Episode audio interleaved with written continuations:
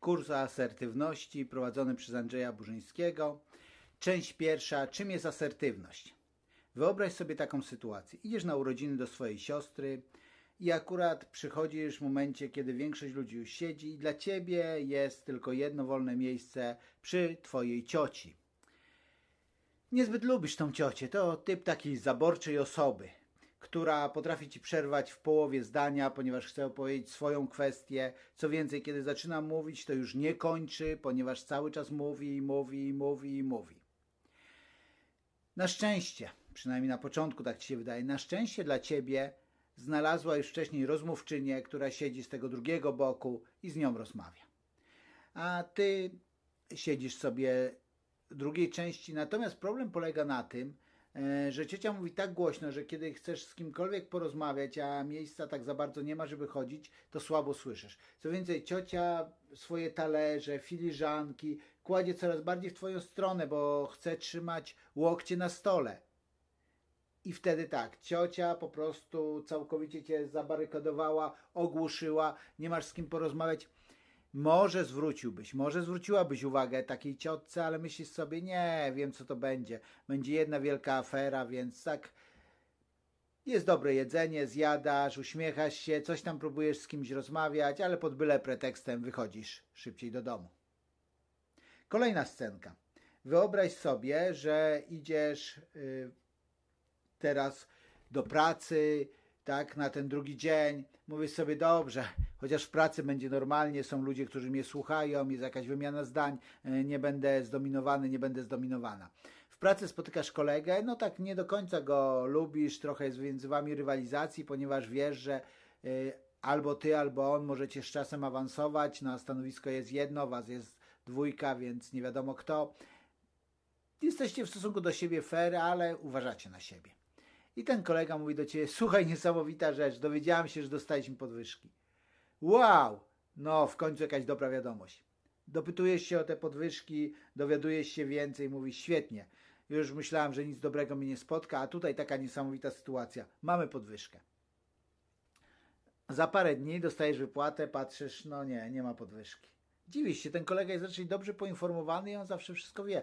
Idziesz do tego kolegi i mówisz, słuchaj, jednak nie było tej podwyżki. On mówi, jak to? Była, dostałem. A ty nie dostałeś? Ty nie dostałaś? Myślisz, no nie, nie dostałem. Zawsze tak wychodzę. Jest krócej w pracy, to ja wprowadzałem, wprowadzałam go w to stanowisko, a okazuje się, że on dostał podwyżkę. Projekt robiliśmy razem. Kolejny dzień. Kolejne podobne sytuacje. I potem czasami ludzie nie widzą związku i zadają sobie takie pytania, czemu moje życie jest takie przeciętne? Czemu nic się nie dzieje w nim takiego ekscytującego? Dlaczego nie mam jakichś satysfakcjonujących relacji? Dlaczego nie potrafię odnaleźć tego, co mnie w ogóle w życiu kręci, co mnie interesuje, jakiegoś hobby, jakiejś pasji? Dlaczego w pracy mnie nie awansują? Mnóstwo takich pytań, a człowiek nie widzi jednej rzeczy, że suma tych drobnych ustępstw sprawia, że stajesz się człowiekiem, który stłumił siebie i swój potencjał i swoją osobowość. Pozostaje ból. Ból, o którym amerykański pisarz Waldo Thoreau powiedział: Wielu ludzi prowadzi życie w cichej desperacji i nigdy nie wyśpiewa swojej pieśni. Wielu ludzi prowadzi życie w cichej desperacji i nigdy nie wyśpiewa swojej pieśni. No dobrze, mówisz sobie, ale przynajmniej nie idę po trupach do celu, przynajmniej to nie jest tak, że nie liczę się z innymi ludźmi, to nie jest tak, że przeze mnie ktoś płacze. Łatwo jest nam się usprawiedliwiać, wpadając z jednej skrajności w drugą. Ale w, tu nie chodzi o tę skrajność, chodzi o to, żeby żyć asertywnie. Co to znaczy? Asertywność to szacunek do siebie oraz umiejętność stawiania granic oraz szacunek do, um, do innych i umiejętność respektowania ich granic. Za chwilę to powtórzę. Ale zobacz, jedna rzecz to te obrazki trzy z urodzin, z pracy i z tego zastanawiania się, czy życie ma sens, czemu moje życie jest przeciętne, a druga skrajność to jest ta, w której mówisz, ale przynajmniej nikogo nie krzywdzę, nikt przeze mnie nie płacze. Jest środek, temu środ tego środka będziemy się uczyć. Natomiast moje pytanie brzmi tak, czy naprawdę nikt przez ciebie nie płacze? Płacze przynajmniej jedna osoba. Płaczesz ty sam, ty sama. No może nie jest aż tak dramatycznie w twoim życiu, tak? Nie chcę też przesadzać, ale chcę powiedzieć, że czasami mówimy, to nie jest dramatyczne, to jest mała rzecz, co, że ktoś mi nie wydał dwóch groszy w sklepie, co z tego, że ta ciocia przytłumiła wszystkich na imprezie, co z tego, że on dostał podwyżkę, a nie ja. No właśnie, te małe co z tego buduje wielki mur, który odgradza nas od prawdziwego życia. A więc powtórzę, asertywność to szacunek do siebie oraz umiejętność stawiania granic, oraz szacunek do innych i umiejętność respektowania ich granic. Czyli sztuka asertywności to jest sztuka życia w zgodzie ze sobą oraz pozwolenia, aby inni też żyli w zgodzie ze sobą samym. Teraz porozmawiamy trochę o szacunku, a później dopiero porozmawiamy o granicach i umiejętności ich stawiania i respektowania. Szacunek do siebie oznacza robienie tego, co jest dobre dla ciebie i jednocześnie nie krzywdzi innych. Tak? Szacunek do siebie to jest robienie tego, co jest dobre dla ciebie. To jest oczywista rzecz. Ale jest też oczywistą rzeczą, że wszystko ma swoje granice. Cokolwiek weźmiesz, jakąkolwiek prawdę życiową, jakąkolwiek zasadę życiową i doprowadzisz ją do granic absurdu, to zobaczysz, że to nie daje ani tobie satysfakcji, ani nie osiągasz dzięki temu celu, który chcesz osiągnąć. Dlatego jest granica w szacunku do siebie. To nie jest tak jak e, w tym dowcipie, tak, że spotyka się dwóch ludzi, no nie spotykają się zbyt często, kiedyś mieli bliższy kontakt, ale po studiach poszli na, do, do różnych prac w różnych branżach, więc ten kontakt się siłą rzeczy urwał. I jeden z nich patrzy na drugiego i mówi: Słuchaj, stary, wydaje się taki załamany, a widziałem coś na Facebooku, że zaręczyłeś się niedługo ślub. On mówi: No tak, i to właśnie mnie załamuje. Mówi: A co się stało? Czy to jest tak, że nie wiem, wpadliście i teraz musisz brać, czy ty jej nie kochasz? O co chodzi? On mówi: Nie, bardzo ją kocham, wszystko jest w porządku, jeżeli chodzi o nią, nie jest w porządku, jeżeli chodzi o mnie. On mówi: Ale o co chodzi? Mówi, nie, no nie powiem ci tego. No to chodź na piwo. Pierwsze piwo, drugie piwo, trzecie piwo, rozwiązuje mu się język i mówi, słuchaj, mam już swoje lata, a ja ciągle się moczę w nocy. On mówi, nie, stary, to najwłaściwsza osoba, której mogłeś powiedzieć, to jestem ja. Mam szwagra, świetny facet, a poza tym kapitalny psycholog. Pomoże ci. Myślę nawet, że już pierwsza wizyta ci pomoże. I on mówi, dobra, daj, no, dał mu numer telefonu. Za tydzień ten kumpel dzwoni do niego, mówi, stary, zapraszam cię na piwo. Tym razem ja stawiam, twój szwagier mi. On mówi, wow, tak się zastanawia. Mówi, no wiedziałem, że mój szwagier jest dobry, ale nie myślałem, że aż tak dobry. No i okej, okay, przychodzi, spotykają się, tak, siedzą przy tym piwie i mówi, co, i szwagier ci pomógł? Tak, wiesz co, jedna wizyta i mi pomogła, już nawet nie muszę przychodzić drugi raz. On mówi, wiesz co, powiem ci, że no zaskoczył mnie in plus szwagier, no polecałem go, wiedziałem, że jest dobry, wielu ludzi o tym mówi, ale czy możesz mi zdradzić, co on ci takiego powiedział, że przestałeś się moczyć? On mówi, nie, nie przestałem się moczyć, ale teraz jestem z tego dumny. No właśnie, więc nie mówię o takim szacunku do siebie, kiedy nie masz powodu, żeby mieć szacunek do siebie. Twój szacunek do siebie to jest robienie tego, co jest dobre dla ciebie, ale granicą tego jest niekrzywdzenie innych. Widzisz, ludzie, kiedy nie są asertywni, czyli ta skrajność pozwalają, żeby inni, mówiąc obrazowo, zdeptywali ich życie, to nie są asertywni z kilku powodów, ale główną jest zawsze obawa. Ja powiem o trzech głównych obawach, jakie człowiek może mieć. Pierwsza obawa: ludzie przestaną mnie lubić. Pamiętasz tą historię, od której zacząłem? Urodziny, tak, i ta ciocia. Są takie relacje, w których wiesz, że no właśnie wiesz, albo wydaje ci się, że wiesz, że gdybyś był sobą, gdybyś powiedział, co naprawdę myślisz, co naprawdę uważasz, no to ta osoba może przestać cię lubić.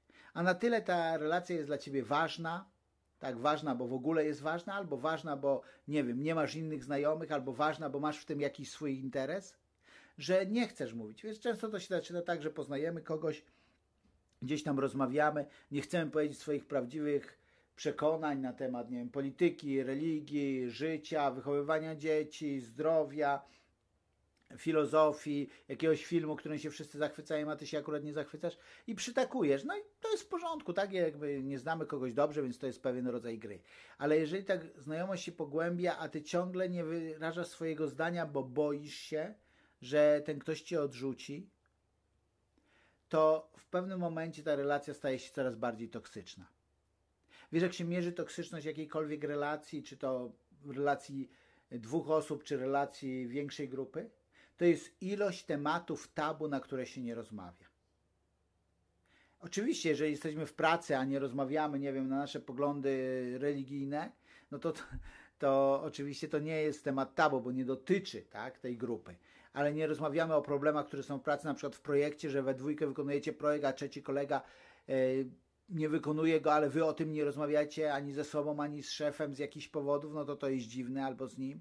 Albo jeżeli budujesz z kimś relację i ten ktoś coś mówi, a y, ty się z tym nie zgadzasz, ale tego nie mówisz, to to też zaczyna już przypominać coraz bardziej toksyczną relację, ponieważ udajesz.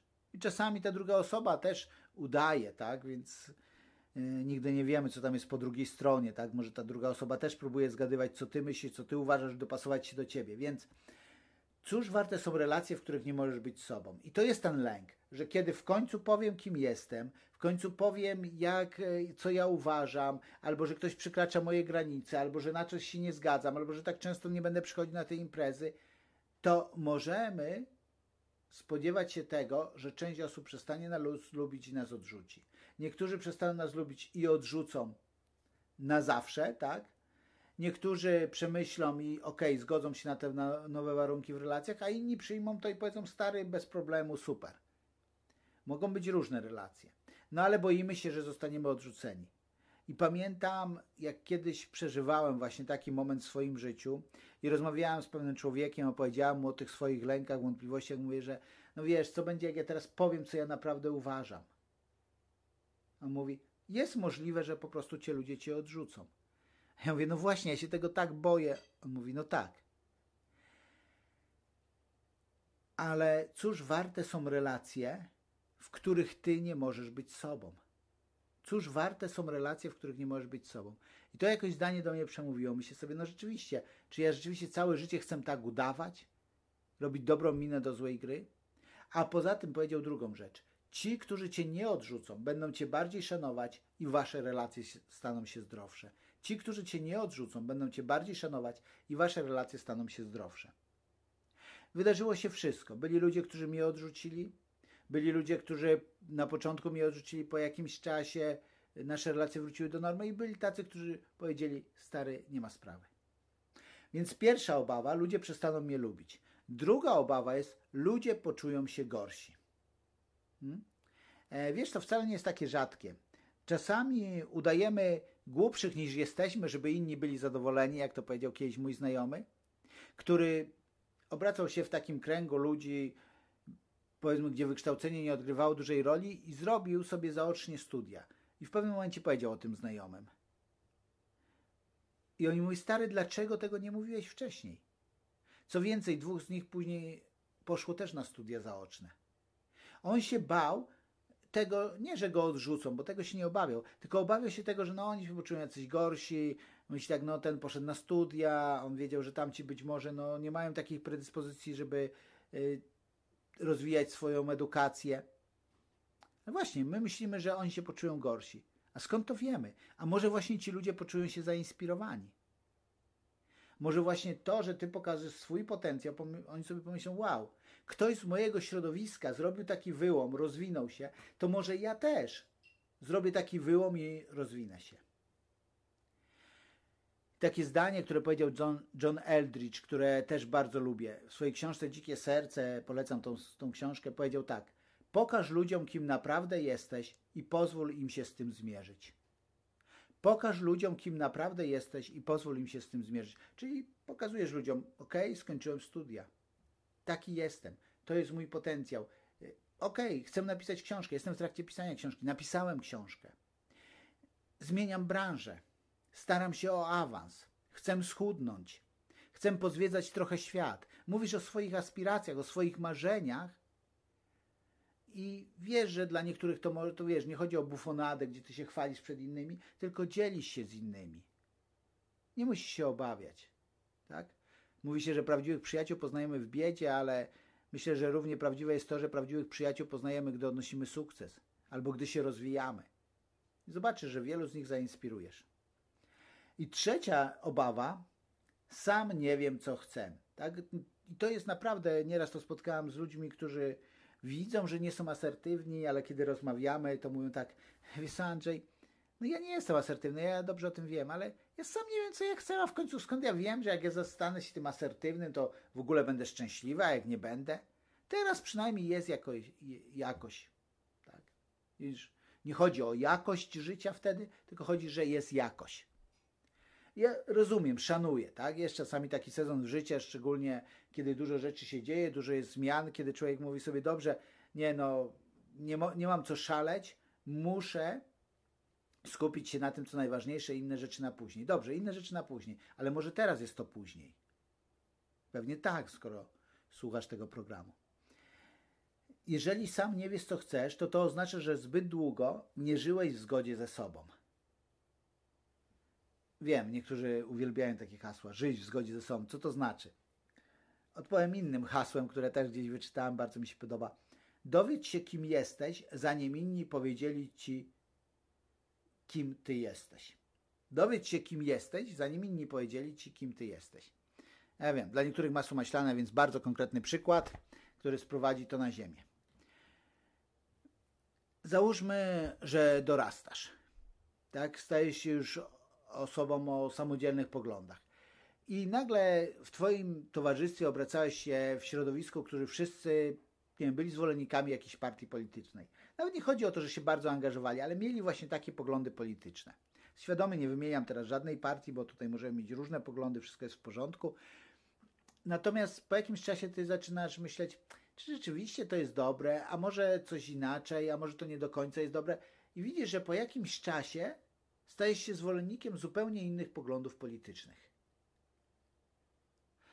I teraz tak, możesz powiedzieć, okay, ale ja kiedyś uważałem inaczej. Może uważałeś inaczej i zmieniłeś swoje zdanie, to jest w porządku.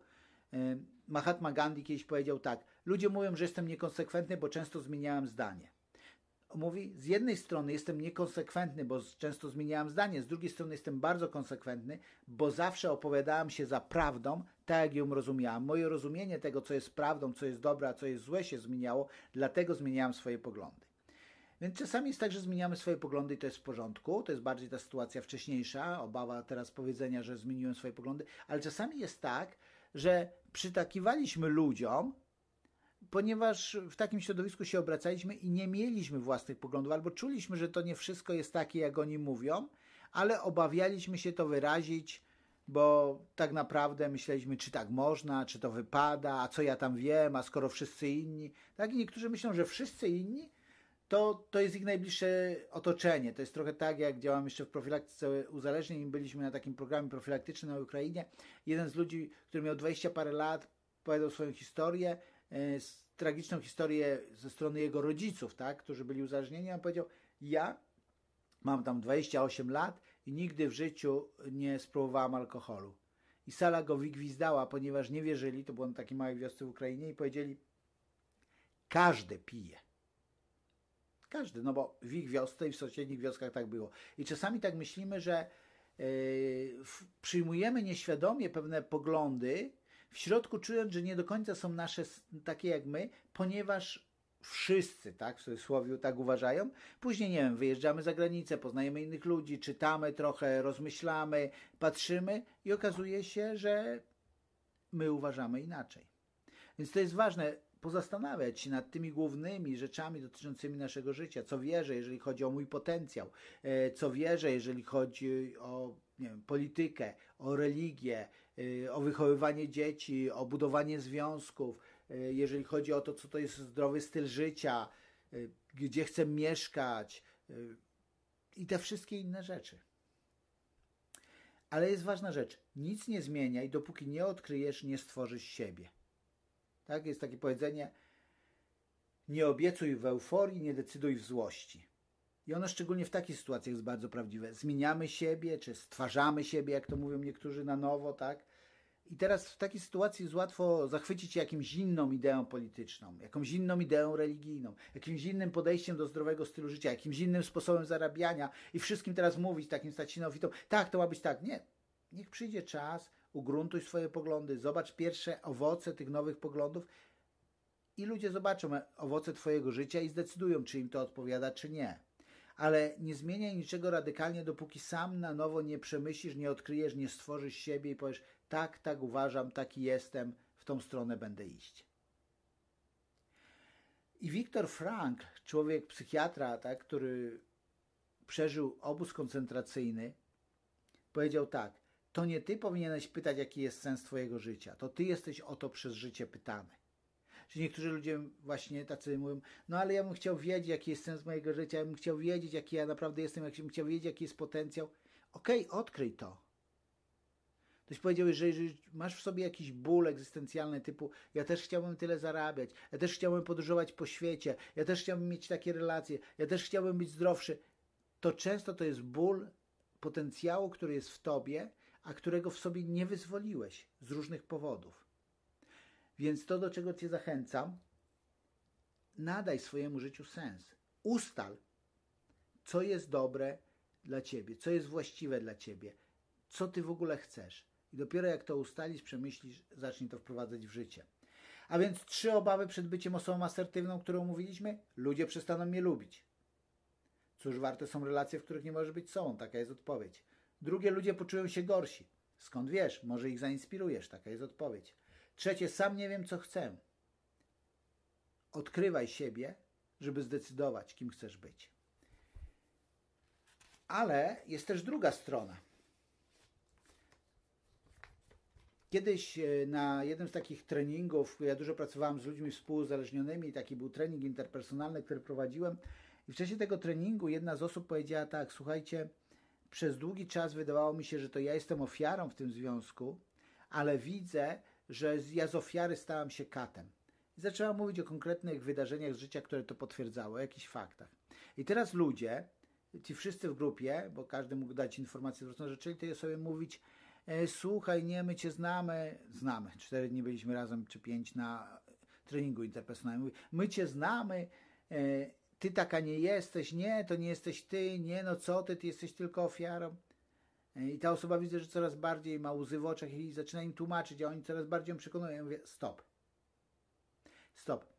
To, że ta osoba coś odkryła, co według niej jest znaczące, to nie zmienia faktu, że ona była ofiarą w tym związku. Ale ta osoba zobaczyła, że przeszła na drugą stronę, że teraz ona, będąc wcześniej ofiarą, staje się teraz katem. Pozwólmy tej osobie zmierzyć się z tą prawdą. Ta osoba się wtedy rozpłakała, mówi dzięki Andrzej, bo czułem się już taka przytłoczona. Więc czasami musimy uważać, bo o wiele łatwiej zauważyłem, że ludzie mówią, tak, to y, ja nie jestem tą asertywną osobą, wszyscy wchodzą mi na głowę i tak dalej. Ale bywa tak, że to jest prawda, ale to nie jest pełna prawda. Że my też jesteśmy ludźmi, którzy nie rozumieją innych i nie pozwalają innym robić tego, co jest dla nich dobre, a nie krzywdzi nas. Tak? Musimy uważać na to. Ale dlaczego, e, dlaczego tak postępujemy? Podam trzy najczęstsze powody. Pierwsze, ktoś mówi, mam większe doświadczenie i wiem lepiej. Ja wiem lepiej, co będzie dobre i złe dla tej osoby. Okej, okay, i załóżmy nawet taką sytuację, że naprawdę wiesz lepiej. No dlaczego nie? Może tak być, że naprawdę wiesz lepiej, co jest dobre, co jest złe dla tej osoby. Ale pytanie, kiedy człowiek się lepiej nauczy? Kiedy jest wspierany, czy kiedy jest kontrolowany?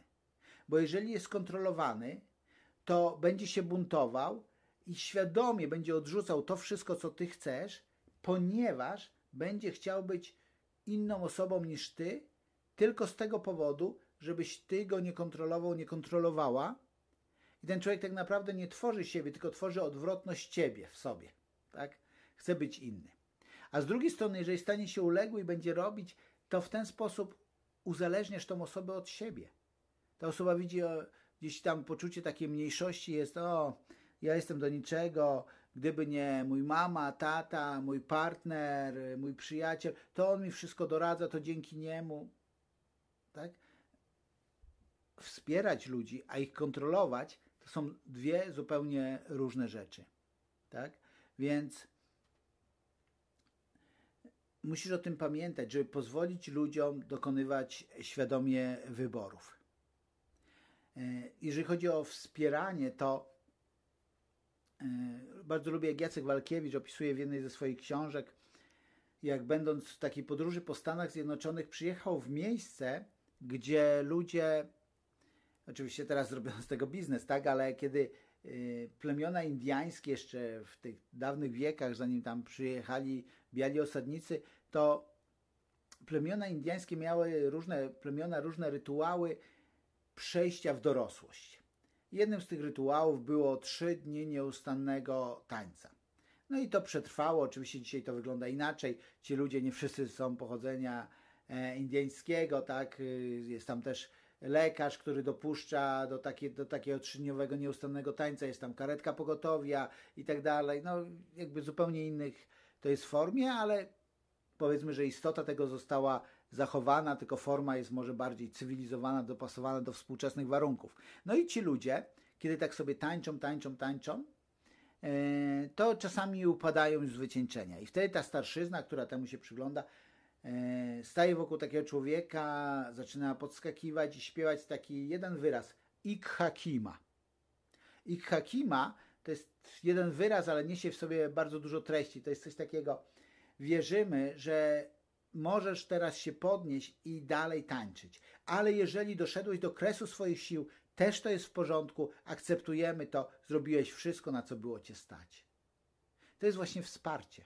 Oni go nie podnoszą, oni mu nie mówią, czy ma wstać, czy nie. Oni mówią, jesteśmy i wspieramy cię w twojej podróży.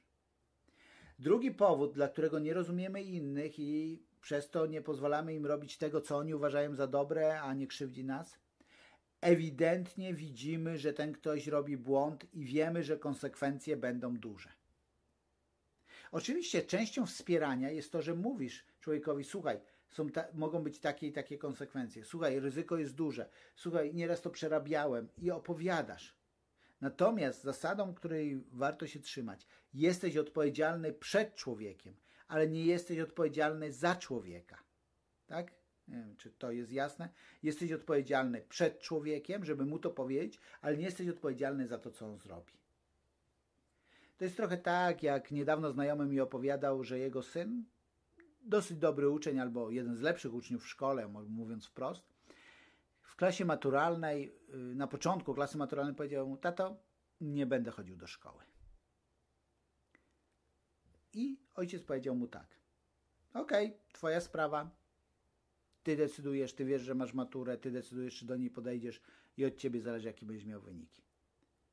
Więc jakby całą odpowiedzialność przerzucił na syna, powiedział, jak chcesz. No ale pamiętaj, że mówimy to o człowieku, który jest w klasie maturalnej, tak? Bo to trochę inaczej jest z mniejszymi dziećmi. Natomiast y, ten jego syn powiedział, ok, dowiedział się, jakie jest minimum, ile musi być w szkole. Na niektóre przedmioty rzeczywiście chodził, ponieważ uważał, że tam się czegoś dowie.